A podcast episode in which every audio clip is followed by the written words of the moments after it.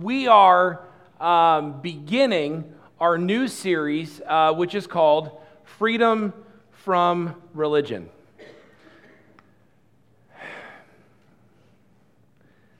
I, I know that that might feel a little odd to some of you for, for you to be at church on Easter and we're going to start talking about freedom from religion, but, but I promise it'll make sense as we get going.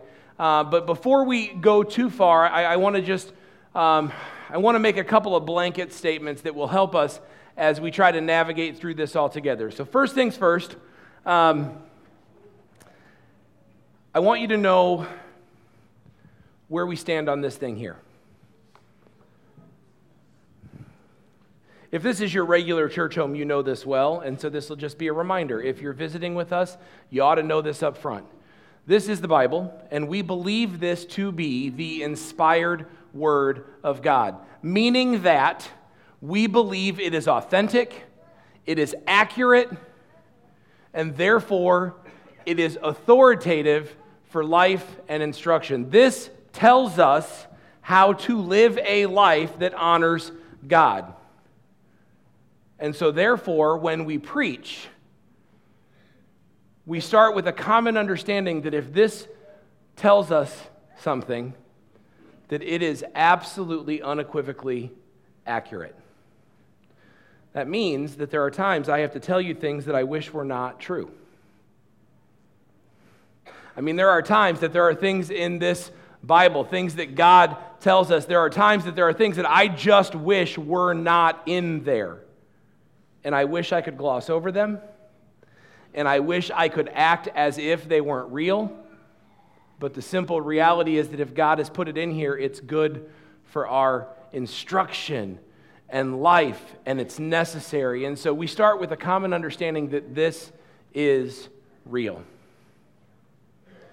Okay? Which means that I'm not going to do for you or to you, however you want to view that, what we typically do to or for people on Easter Sunday. I'm not going to sit here and I'm not going to try to argue with you about why the resurrection is real. We're going to start with a common understanding that the resurrection is, in fact, real.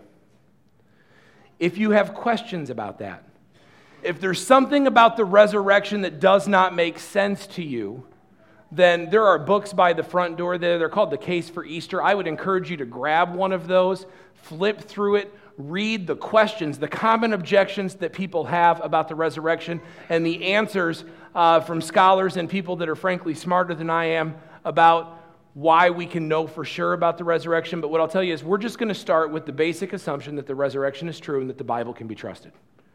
And as we do that, it's going to bleed into everything we talk about here this morning. Okay? Now, who loves ice cream? I don't have any for you. So if that's what you were expecting, there's donuts. But, but I love ice cream. Jon Acuff tells a story. Some of you probably have heard this story before, but Jon Acuff tells a story um, about a kid um, who goes to a, it's like a Chuck E. Cheese kind of place, right? You know, uh, where a kid can be a kid.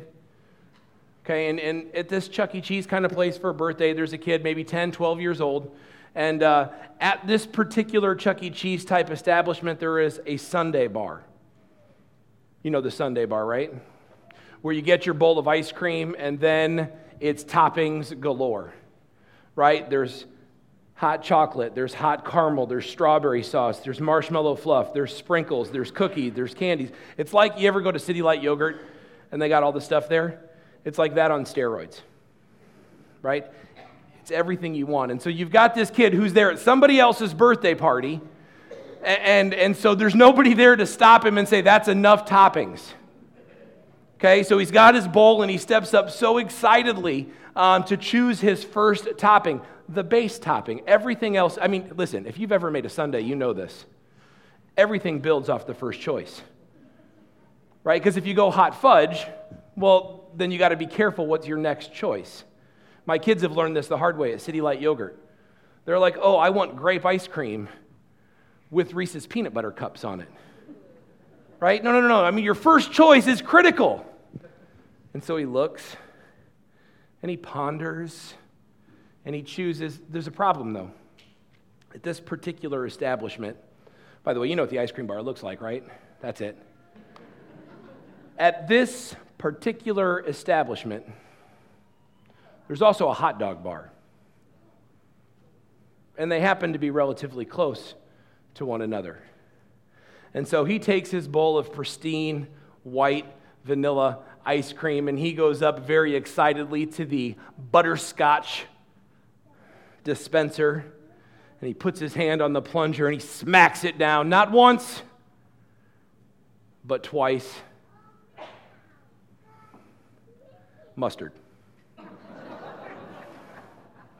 I mean, the kid is devastated. I mean, this was his chance. Everything you could possibly want. Nobody to tell him to stop.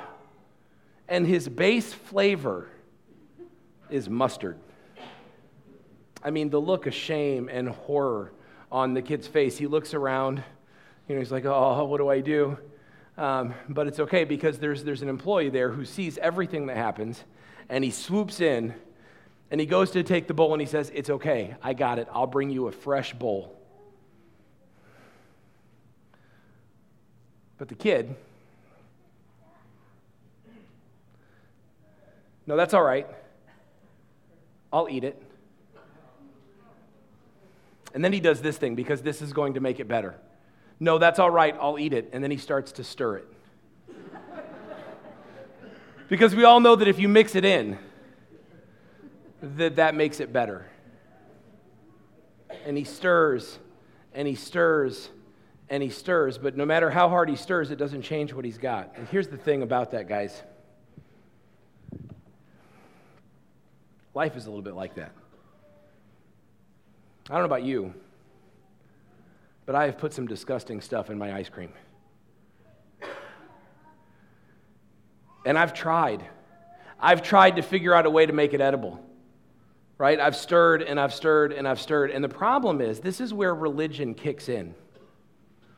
This is where religion comes from. See, because in life, we put gross stuff in our ice cream and we try as hard as we possibly can for a way to make it okay. And you know what? Somewhere along the line, somebody told us what would do it. Somewhere along the line, somebody said, you know what? You need to get to church. I mean, raise your hand if somebody has ever told you, out of love or disgust, you need church. Really? That's it? Okay. I'm not buying it. I've met some of you. But that's what we were told. We were told this is what it's going to be. This is what's going to work. This is what's going to make it okay. Go to church, and we get to church, and, and what do we hear when we're at church? We we got to try hard, right? You know, we got to we got to stir harder. And so we're told, and we do. We read our Bible. Read your Bible, fine. We'll read our Bible. You know what? You need to give when the offering plate goes by. So we give when the offering plate goes by. You know what? You need to be in the nursery. You need to do your turn in the fine. So we go to the nursery and we do our turn. And we pray the right prayers and we say the right things and we show up at the right times and we pour all of ourselves into it. And it's exhausting. And it's frustrating. And it never delivers on what it promised it would deliver. If you're here this morning and you are exhausted with religion, if you are burned out with trying to check everything off of your list, listen to me. I get it. I get it. Because that's never what this was intended to be. If you've ever believed that if, if God is going to accept you, you better do these things. You better say these prayers. You better show up at this time. You better give this much money. You better read this much scripture. You've been sold something that was false, and it will wear you out. And there's nothing about that compelling, and there's nothing about that worth getting out of bed in the morning because it's religion. And religion isn't necessarily good for you. Now, I want you to understand something. When I say religion isn't necessarily good for you, I'm not breaking any pastor rules. I'm not the only pastor that knows this. I don't have some secret teaching for you. In fact, a good read through the Gospels, and you'll find out that Jesus wasn't real keen on religious folks either. He wasn't a real big fan of religious folks. In fact, you might say that he despised them. I remember having a conversation with somebody one time. I was inviting them to church, and they're like, No, no, no, I don't like religious people. And I'm like, That's cool, neither did Jesus. It didn't work, they still didn't come. But I thought it was an awesome statement. Because neither did Jesus. Jesus was not a fan of religious folks because religious folks always missed the point. Okay, and so this, we actually, today, today we're launching our series, Freedom from Religion. It's going to go on for seven weeks, and we're going to be walking through the book of Colossians to see what Jesus has to say about, or what God has to say, how he instructs his apostle Paul to write about freedom from religion and embracing something so much better than religion. See, the problem is religion says do. Religion is what I do to get close to God. That's what religion is. Religion is a process, it's a set of standards, it's things that I do to get me close to God. And when I know I'm broken, listen, if you didn't know this today, I'm sorry I'm going to disappoint you. You're broken. You're messed up. Sorry. I mean, you know that, right? There, there's part of you that's jacked up. It is what it is.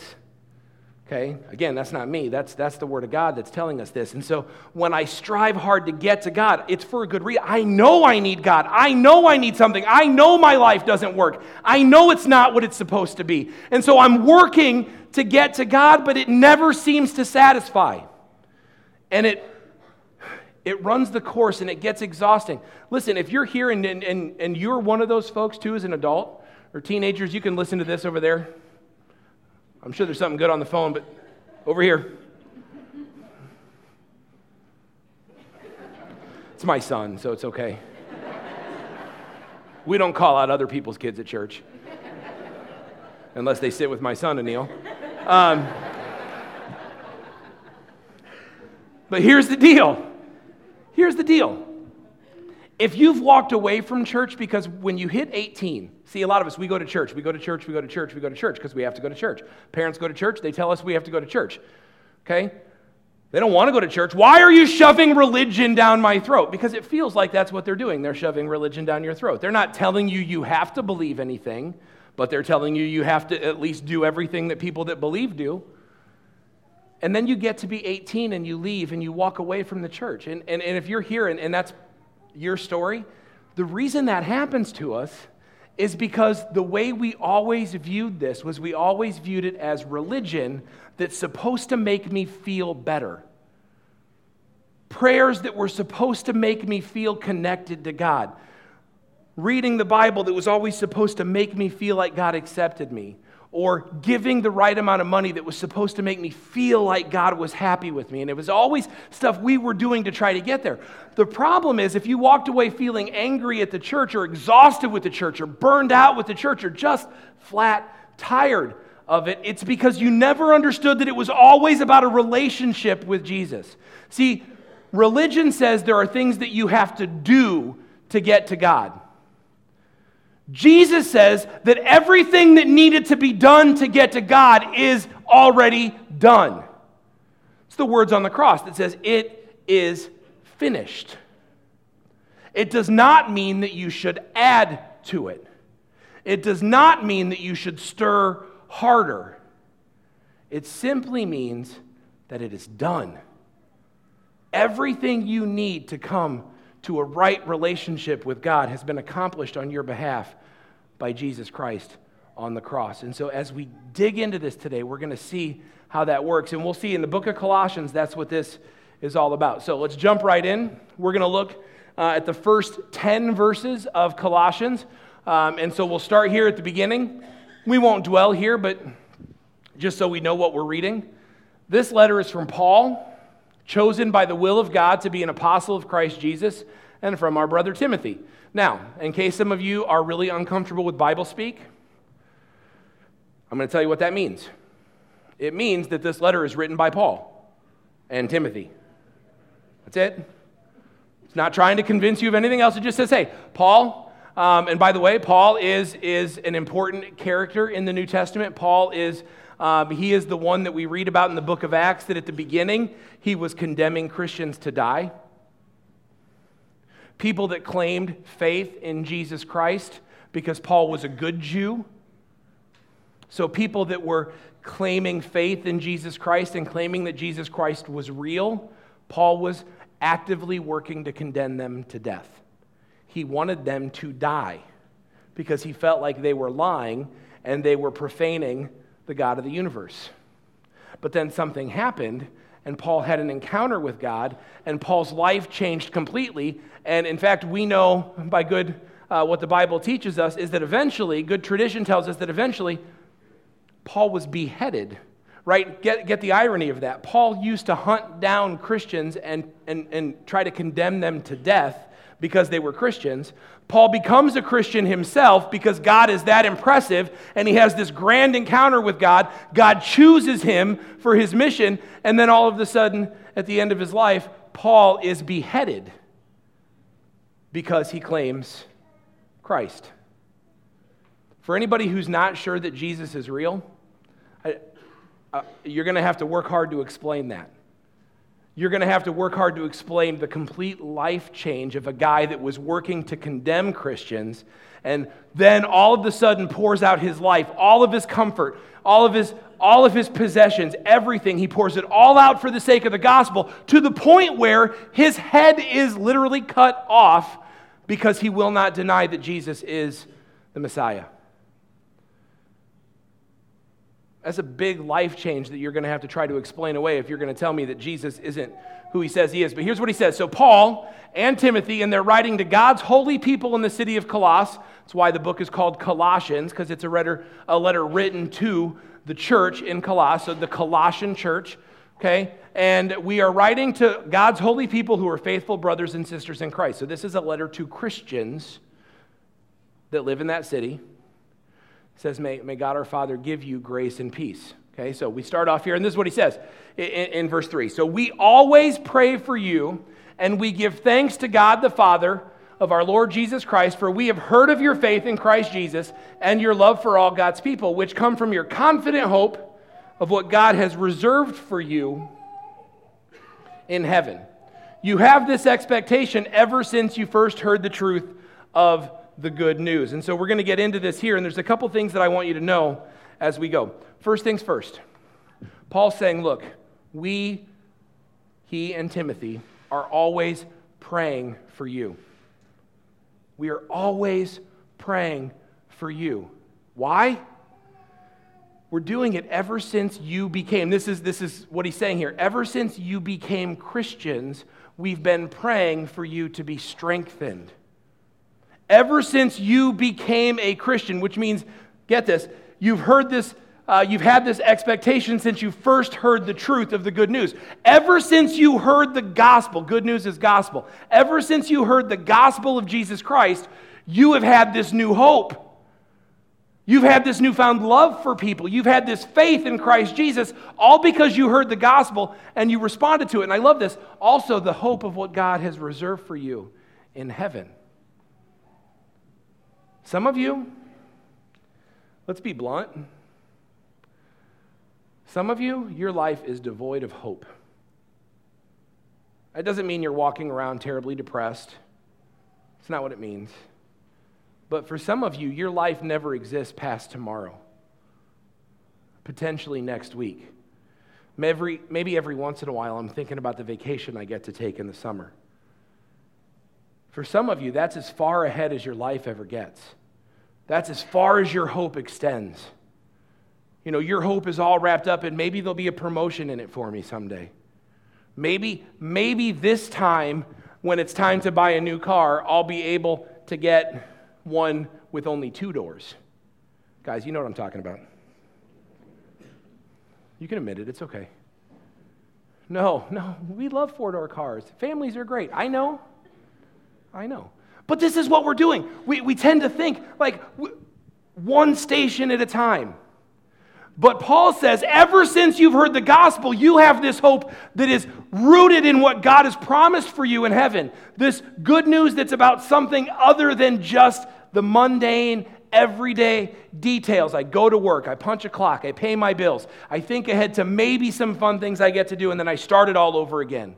I know there's some of you at the end of the day, that's, that's where your heart is, right? You're like, oh, what a day. And tomorrow I get to do the whole thing over again and it's exhausting. But Paul says, no, no, no, you've got this great expectation. It's rooted in hope. And I want to tell you about hope. Hebrews 11:1 1 tells us about hope. You want to live a life that's passionate? You want to live a life that's worth getting out of bed in the morning? You want to live a life that means something? Then you need to be intimately acquainted with the promise of Hebrews 11:1. 1. It says faith shows the reality of what we hope for. It's the evidence of things that we can't see. That's faith. That's hope. Raise your hand if you're a Cubs fan. No reason, I was just curious. How many of you, even in this first two weeks of the season, are smelling a repeat? Come on, be brave. Who's got the repeat? Just a few unfaithful people out there. the Cubs will repeat this year. Mark it down, write it down somewhere. I hope. I hope. Some of you have heard this story about Game 7 of the World Series last year when the Cubs were winning and we were all very bold. And then the next thing you know, they're not winning anymore. And it's a tie game.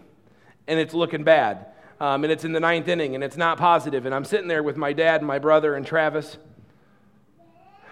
Travis just about broke his hand in disgust because he slammed his head down. He was trying to hit his knee. He was so upset, hit it on the coffee table. just about broke his head. My brother, I'm a big dude. He's got me by 100 pounds. But my brother just falls flat on his face like, I, I, this is no joke. Like, he is laying face down on the ground, like, wailing. because he's been waiting for this for a long time. And my dad, sitting in the corner, I knew it. I knew they wouldn't win. I knew they'd find a way to lose. It's Joe Maddon's fault. But then they pull it out and they win in extra innings, and every single one of those guys would say, Yeah, we, we knew it. They didn't know it. What they, what they had was they had hope. But it could have very easily gone the other way. And here's what you need to know that is not this kind of hope. See, when, when the author of Hebrews says faith shows the reality of what we hope for, it's the evidence of things we do not see. That is not the word that I would use for hoping that the Cubs will win the World Series, hoping that they'll pull it out, hoping that they'll repeat. No, no, no. That is blind hope. And some of you have been led to believe that faith is as blind as my hope that the Cubs will win again. See, some of you have grown up thinking this, or the church has been so disconnected to you, or you've got such negative experiences that you feel like having faith in things you can't see, in the promises of God, in the gospel of Jesus Christ, that having that faith is the same thing as me having hope that the Cubs will win.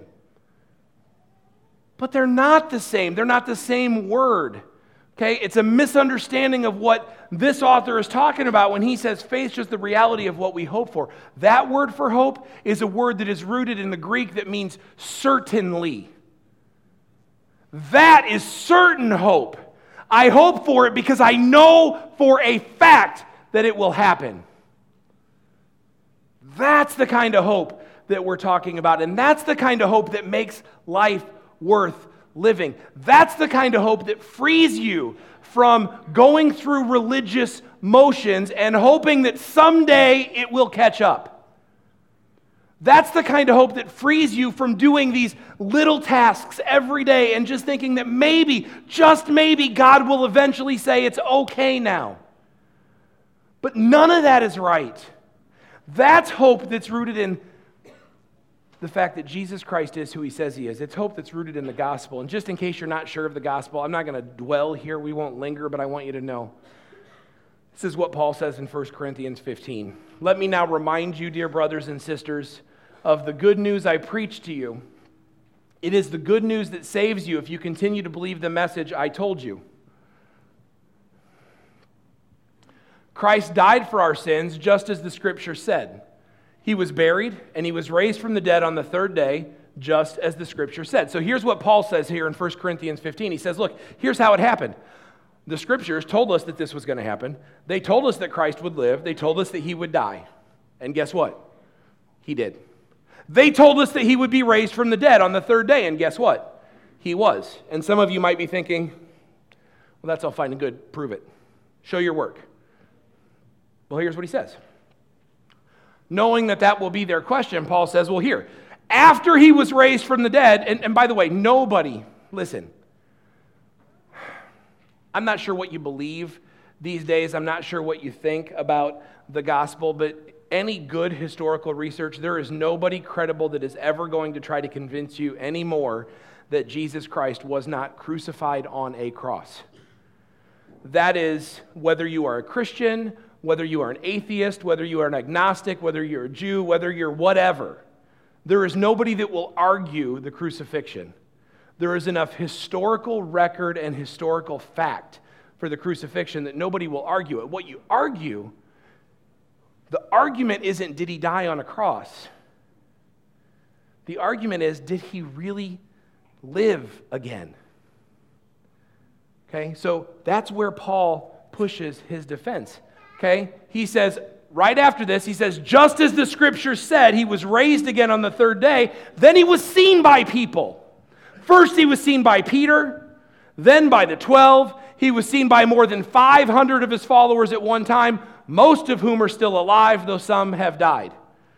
You know why he says most of whom are still alive, so some has died? Because if you were in the church in Corinth and you didn't believe this, guess what you could do? You could go find the eyewitness accounts. You could go find the people that saw him after the resurrection, and you could ask them for yourself. He says some of them have died, but most of them are still alive and kicking, and so you go check it out if you want to. He says, and then finally he was seen by James, later by all the apostles, uh, and James there is his brother. Uh, James is another one. You know, James hated the fact that Jesus said he was God.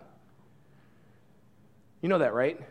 I mean, James absolutely hated the fact that Jesus said he was God. James tried to convince Jesus to shut up and come home with him at one point in time. You read through the Gospels, there's a point where James, comes. Jesus is claiming, I am, I'm him, I'm the Messiah. And, and James comes, and James is trying to convince, you know what, come home with me, right? Because James is also a good Jew. He knows what happens when people claim to be God. They get rocks thrown at them until they're dead. Okay? So James is trying to convince Jesus because there's no way you're God. I mean, think if your older brother tried to convince you he was God. Not having it. Right? James wasn't having it. He's like, You come with me, come home, stop it, shut up. You're going to get your mom in trouble. And he's trying to. But then James sees him. James sees his brother who was dead, now alive again. James, by the way, good tradition tells us James was also executed. James became the leader of the church in Jerusalem. He was the most authoritative church member in the city of Jerusalem. And eventually, we know he was also martyred. Wrote the book of James.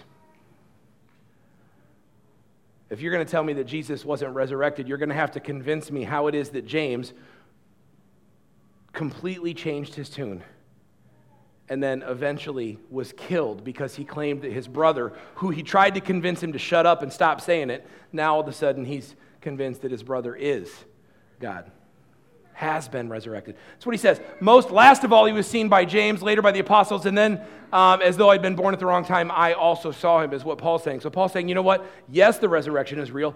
Go check it out for yourselves. Okay? But it's the resurrection that changes everything. It gives that hope. If you are here today and you know Jesus, if you are here today and you're not stuck spinning your wheels in a religion, but you are here today and you have a relationship with Jesus, if that's true for you, then you understand, okay, that Jesus changes everything, that Jesus brings everything into focus. But you know what? Too many of us, you know what we do? Here's what we do we go back to that kid at the ice cream bar. The kid at the ice cream bar who stirs and stirs and stirs the ice cream. He had mustard in it, he kept stirring, and this is what he gets. I don't know about you, but that looks disgusting. You know what that is? That's Jesus and. See, and for so many of us, see, the, the gospel isn't new to us. I, I'm imagining that for almost all of you, you have heard the message of Jesus Christ before. I would be willing to bet that there is not a person here who hasn't heard the story of Jesus. I maybe I'm wrong, but I'm betting you you've heard the story of Jesus. And sometimes we just flat out ignore it, we don't care. But a lot of times we say, you know what? Wow, that's pretty awesome. Jesus loves me and, and, and forgives me of my sins, so, so I'll take Jesus and then I'll add him to my life. And Jesus and is exhausting. And some of you that are stuck in religion, some of you that are so burned out on church, some of you that are so frustrated with church, it's because you've never just had Jesus alone. It's always Jesus and. And Jesus and is like this it's like, yes, I know that everything is new, I know I've been forgiven, and that's great. But I also have to stir really hard, and I have to do all this stuff, and I have to work, and I have to make it right. It's Jesus and. And, and guys, it will never satisfy you. It will never, ever satisfy you because grace and is exhausting, frustrating, unfulfilling, and guys, ultimately, it's pointless. And, and that's part of the problem. Because grace and, when that happens, we sometimes don't understand what it is that we need to do to respond to the gospel. Grace and sometimes tells us, okay, that Jesus did this, and if I'm going to make it count for me, I better add all of my stuff. If you've ever been at church and you've been told or you've been taught to believe that what Jesus did is great, but you better add to it so that it sticks, I think you've been lied to. And that's a pretty bold statement. I'm going to say it again because I stand behind it. If you've ever been told that what Jesus did for you is great, but that to make it count for you, you have to add to it, then you have been lied to and you are believing a false gospel.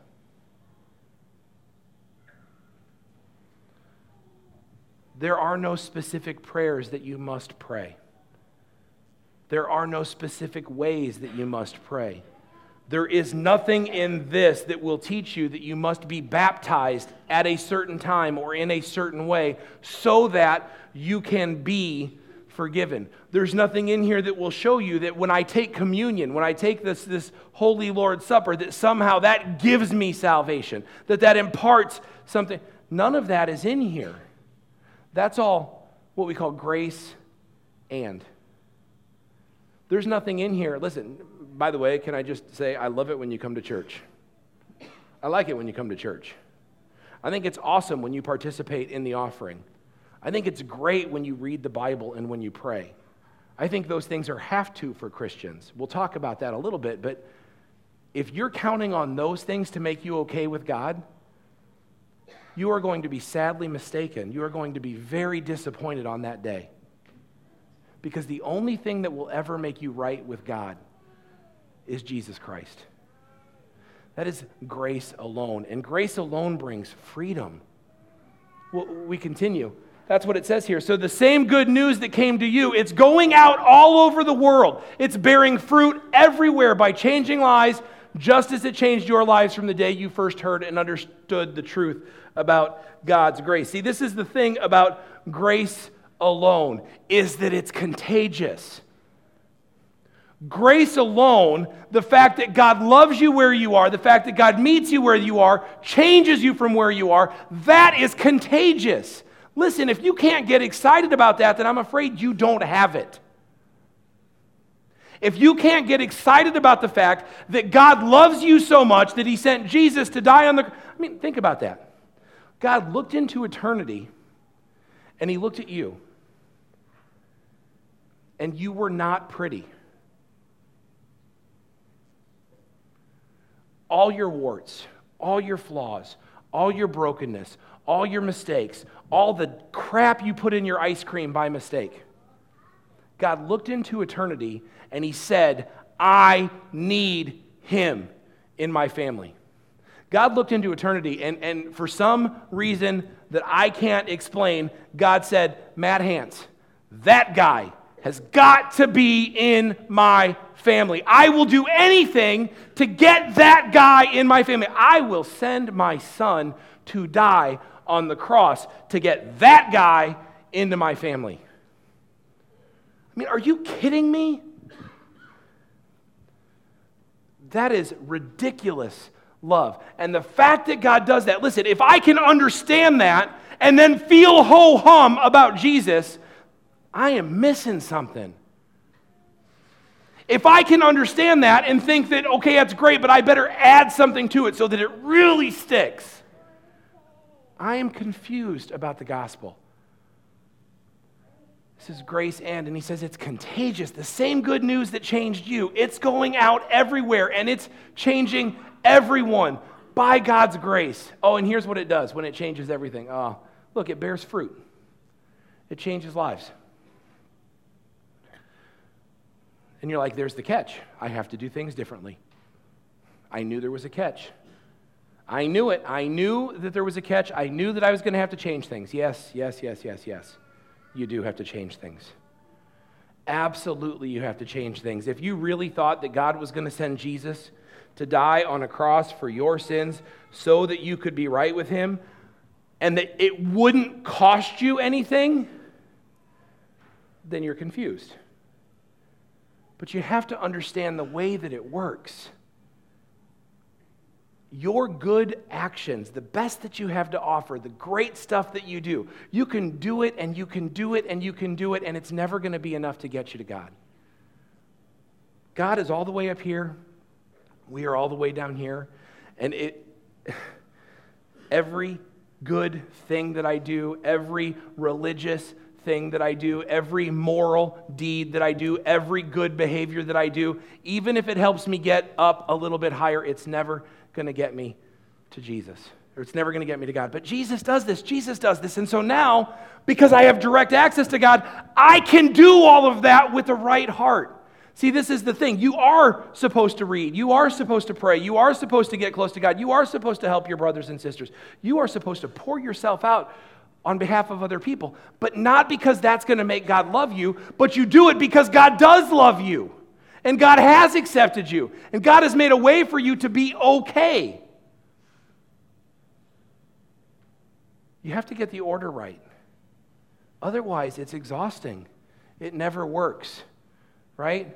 The gospel is contagious because it has the power to change lives and it moves you from being exhausted and burned out and frustrated into a real relationship where you can do real things, where you can make real changes to your life because God wants you to, because God blesses you, because God gives you the power to do that. You will never be able to do that in a way that will make God like you more. But because God loves you like crazy, when you got Jesus, you can get there. We'll finish up here. It says, So we've not stopped praying for you since we first heard about you. We ask God to give you complete knowledge of His will. Will there just means the way He wants you to live your life. We ask, we, we pray that God will show you every detail of the way He wants you to live your life. And you know what? Here's the deal. They pray that God will give you complete knowledge and that you'll grow in spiritual wisdom and understanding. The way you live, will always honor and please the Lord, and your lives will produce every kind of good fruit. All the while, you'll grow as you learn to know God better and better. Here's the deal when you become a Christian, that's when you have to plug in. That's why it's dangerous. That's why it's dangerous to be an every once in a while church goer. Honestly.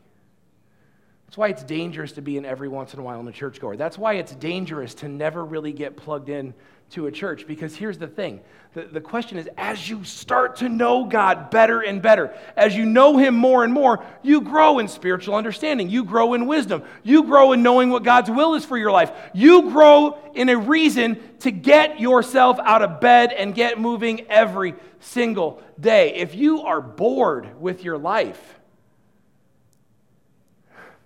part of the problem is that you don't know what Jesus has for your life. But none of this works without Jesus first.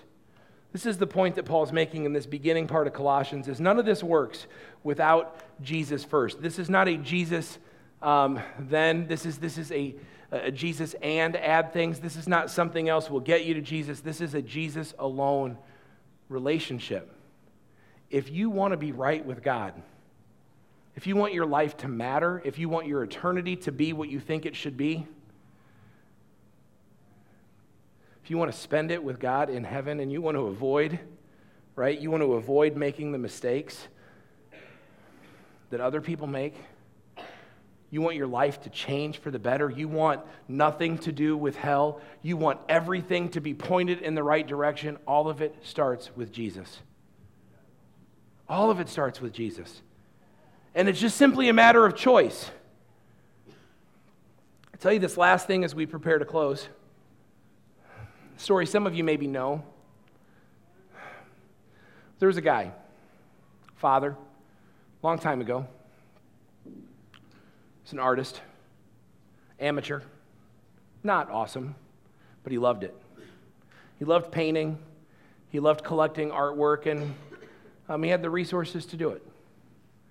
And he spent time with his son, convincing his son to love art the way he did convincing his son to, to start to give himself over to studying art, to learning art, to loving it. And you know what? They, they had, like I said, they had resources, and so they collected thousands of dollars worth of art.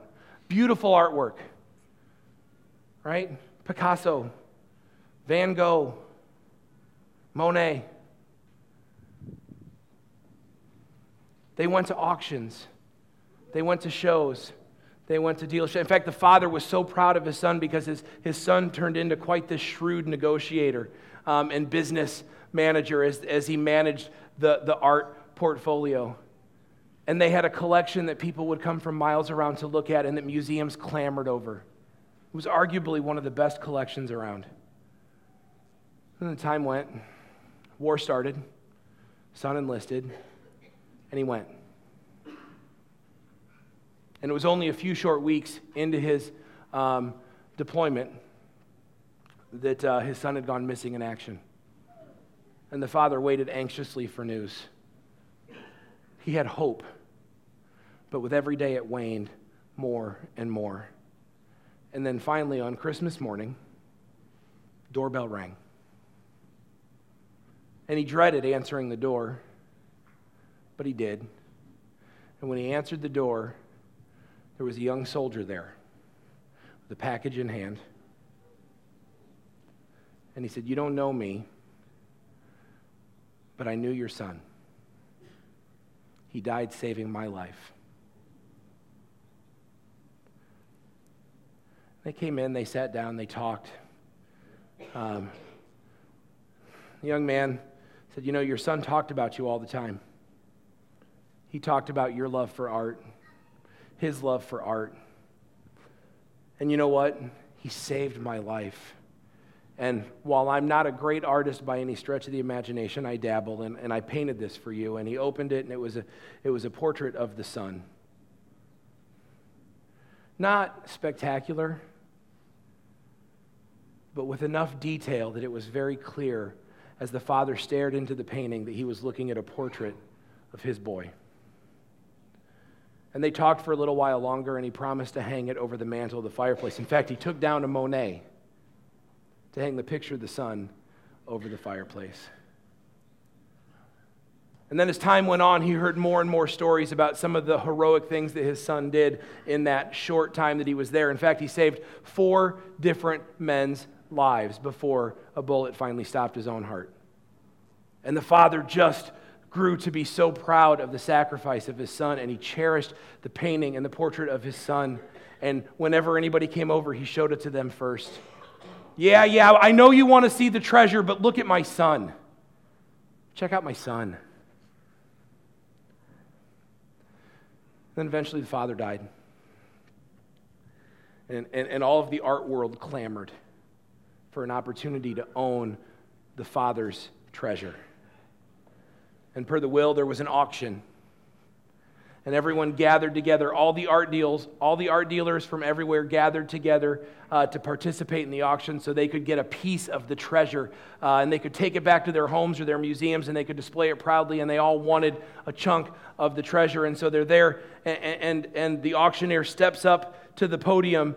And the first item up for bid is the portrait of the son. $100. Who will give me $100 for the son? And, and you might think there would be silence, but there actually wasn't silence. There was scoffing. That's not why we came here. That's not what we want. Bring out the good stuff. But the auctioneer simply said, You know what? According to the will of the Father, this one is first. Who will give me $100?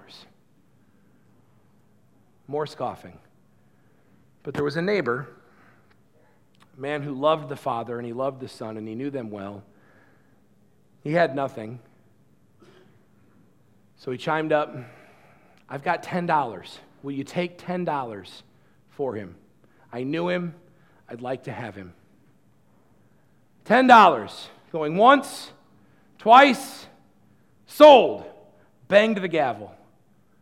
Yes! Now, on to the good stuff. Except the auctioneer simply put his things away and he closed his briefcase and he said, That brings our auction to a close. What? That's not why we came here. Where's the good stuff? And the auctioneer simply said, It's according to the will of the Father. Whoever takes the Son gets the treasure.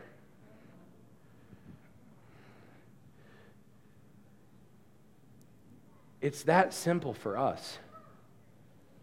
Your life isn't working the way that you want it to work.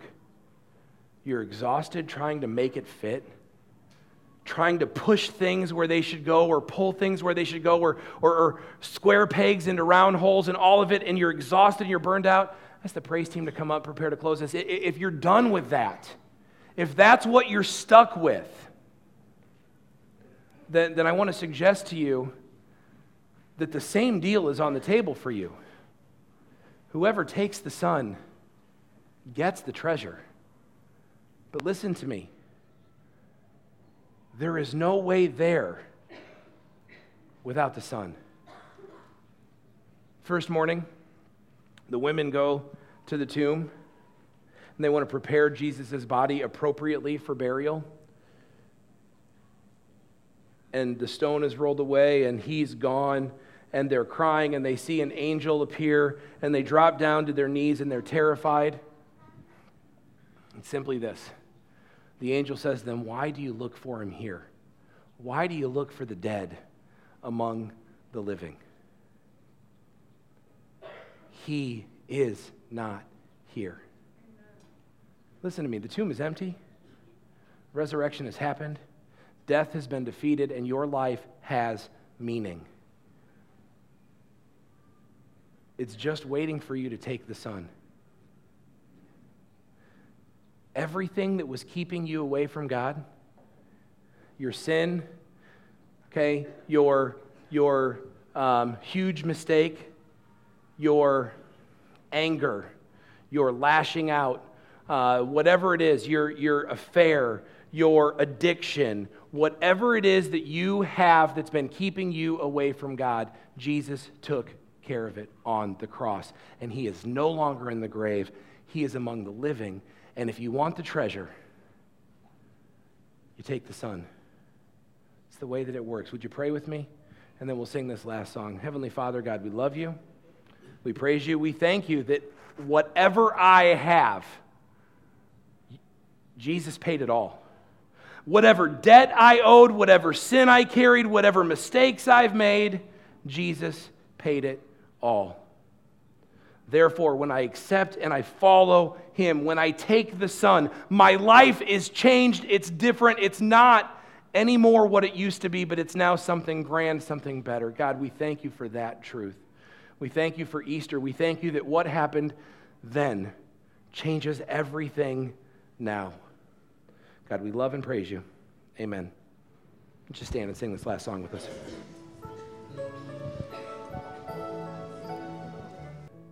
Jesus did everything.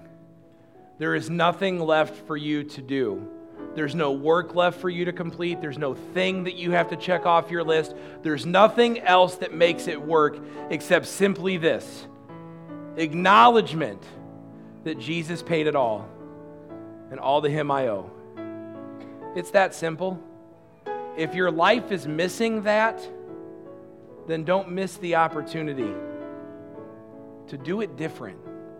Don't miss the opportunity to find real joy and purpose and passion by coming to Jesus. Remember, he who takes the Son gets the treasure. If you want to know more about that, come talk to me. Talk to the person that brought you. Okay? Have a wonderful Easter. Uh, thank you for coming, and we'll see you later.